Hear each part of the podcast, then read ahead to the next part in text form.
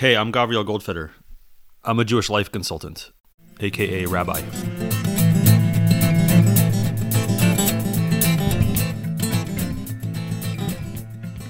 Let's take a break for a moment from looking at the world at one altitude. We've seen wilderness, forest, field, and garden. And those are all kinds of places that exist at the same altitude. And that altitude, which we might call common altitude, is the place where civilization happens. But there are other altitudes that are addressed in Tanakh and in our history and in our stories. There are, after all, mountains and valleys. There are times when we go up, and there are times when we go down. And though it seems that we always come back to this place, to this level, to this altitude, it is important to mark and to understand the times and the callings that bring us and take us up to the mountains and their peaks, and also down to the valleys. Both of them, in a sense, represent a leaving, a leaving of this shared common altitude, and we will come back again to this place of cities and roads and homes and forests and gardens. But those journeys up and those journeys down represent a departure from the normal in order to attain something or to accomplish something, such that when that person or those people come back to shared common altitude, they will not be the same, and it is possible that the world will be irrevocably changed because of their journey. Today, I want to focus on the valleys. The word in Hebrew for valley, amek, gives us the Hebrew word for deep, amok. There is depth and there is deepening that happens in the valley. I'd like to give you three examples of turning point events in Tanakh that happen in or through valleys. And I'd like to tell you in advance what I think it is that binds these stories together and gives them their character and their trajectory and their import. Unlike the mountain, which a person would ascend in order to accomplish something that they have every reason to believe is cosmic, the valley is the place where a person goes to accomplish something that feels very personal. And though that very personal event might in fact have cosmic and far reaching consequences, the person who is engaged in that activity doesn't know that it is so. They are going down into the valley in order to accomplish something that they think has to do with them or a very small ring of people around them. Meaning, they think that it is personal. They focus on themselves and their immediate experience, just like a person would do if they found themselves in a true valley. When we stand on a mountaintop, we are afforded a vision of a big world. We can see to great distances. It is vast and it is also quiet. It's a place where a person might genuinely feel that they are a part of something vast. In a valley, however, without that range of vision, a person would be immediately met with what is directly around them, the sounds and sights and smells and feels of what is nearby. It is therefore very direct, and one might feel or think it is small, it is local, and perhaps even personal. Let me give you the first example. In the first book of Shmuel of Samuel, when Shaul is still king, the Israelites are fighting the Plishtim, the Philistines. And as we read in chapter 17, they gather to the battlefield in the valley, the Emek of Elah. And that is where they arrayed their battle. The Plishtim were camped on one mountain, and the Israelites were camped on the mountain that was across the valley from the Plishtim. And then the famous story occurs. The giant man named Goliath steps out into the valley and declares that if he can be defeated by an Israelite champion, then all of the Plishtim will become servants and slaves to the Israelites, and vice versa. If he defeats the Israelite champion, then the Israelites will be slaves to him and to his people. Unsatisfied with simply issuing the threat, he goes on to taunt and to insult the Israelites. He even claims, Ani cherafti et marachot Israel, I have embarrassed the troops of Israel. He even goes on to insult God, as it says in verse 43, Vaikalela plishti David belohav, and he cursed David by his God. These taunts are not unessential to the story. In fact, they are the centerpiece because this is what calls David into a personal battle. David here is not thinking, as far as we can tell, that he's accomplishing something cosmic. He is accomplishing something personal. He's going to defend his people, he's going to defend his God against this giant man, Goliath. And we know how the story ends. He kills him with a sling, cuts off his head.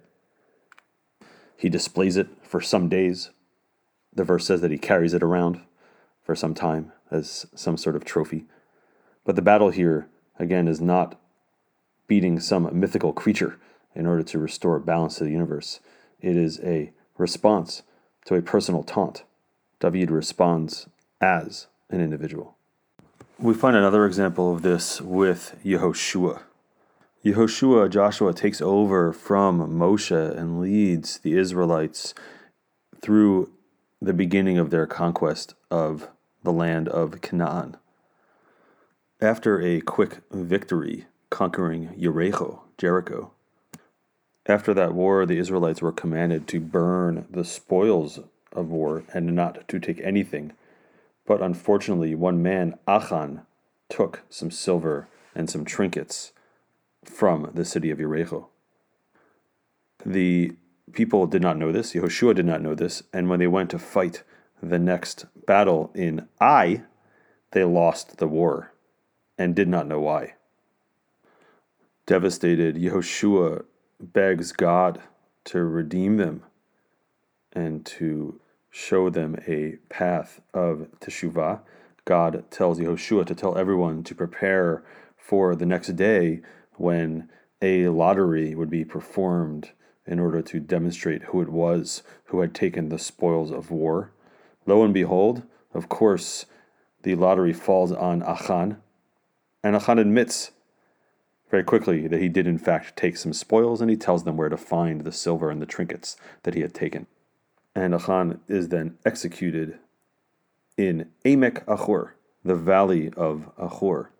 Because again, this is an individual person who didn't think they were doing something cosmic at the time. They thought they were doing something personal, and they were doing something personal. He saw some things that he liked. He says he saw a cloak that he wanted to take for himself, but that personal action that he took ends up having massive ramifications for the people as a whole. Therefore, it makes sense that he was executed in a valley. He was executed in the place that demonstrates how the personal and the cosmic can sometimes interact, unbeknownst to the person who is standing in the valley and acting on their own whims or for their own purposes. With Achan gone, the Israelites recover and win the war against Ai, at which point Yehoshua goes up onto Mount Aval and builds an altar and offers offerings to God. This is a man who knows that he represents a people, and he stands at the top of the mountain to hold them all in his sight as he makes offerings to God. A third example of the way the Emek, the valley, plays out is in the story of Yosef and his brothers.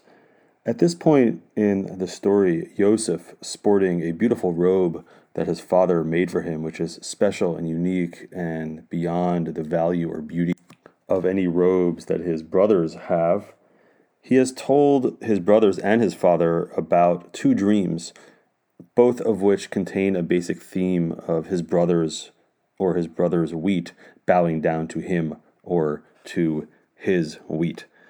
At this point, there is great animosity between Yosef and his brothers, and the brothers have all gone out to shepherd the sheep that belongs to their father Yaakov. At that point, Vayomer Yisrael el Yosef, Yisrael, who is also Yaakov, said to Yosef, Hello, Achecha Roim Bishchem, aren't your brothers shepherding in Shechem? Lecha veshlachacha lehem, go and I will send you to them. Vayomer lo hinenin, he said, I'm here. Vayomer lo lechna re'e et shalom achecha, go now and see to the peace of your brothers, vet shalom atzon, and also to the well-being of the sheep. Vahashiveni davar, and send me word. Vaishlachehu me'emek Chevron, and he sent him from the valley of Chevron. Vayavo Shechem, and he came to Shechem.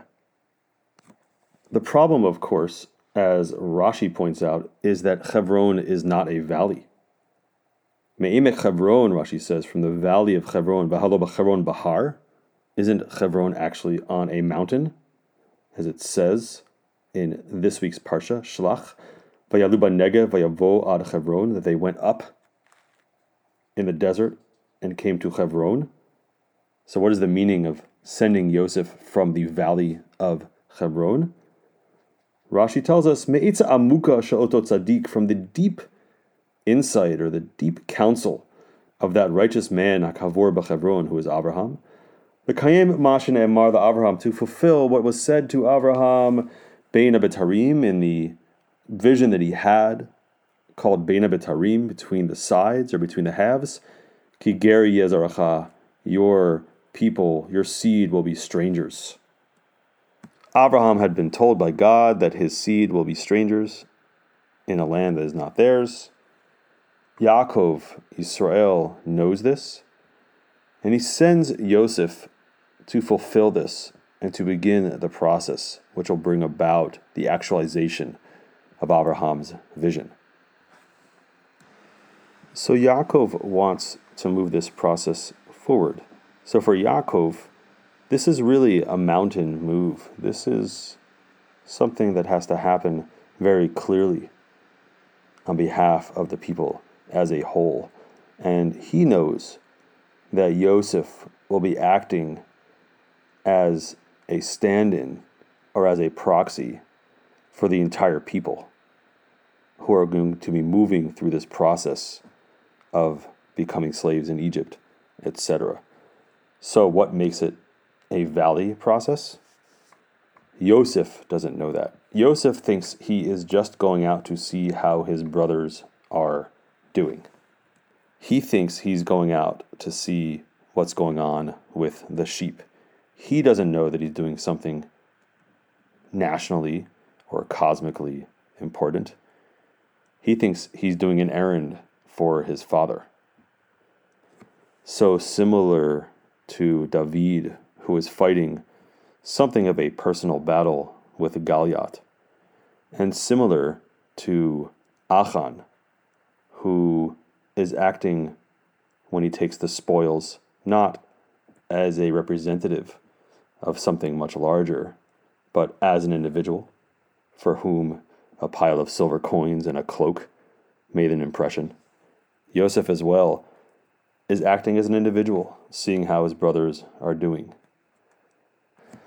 But through the unique power and nature of the valley, these personal moments end up having enormous impact on the nation as a whole. I believe there is some awareness that when we, as individuals, are doing our deep work, we're doing so not only for ourselves, but for the benefit of and for the sake of the people around us. How, though, do we avoid this self conscious awareness of the dynamic and interpersonal and even national or cosmic importance of our work, I believe that being in the valley doesn't really afford us the opportunity or the time to be aware of such things.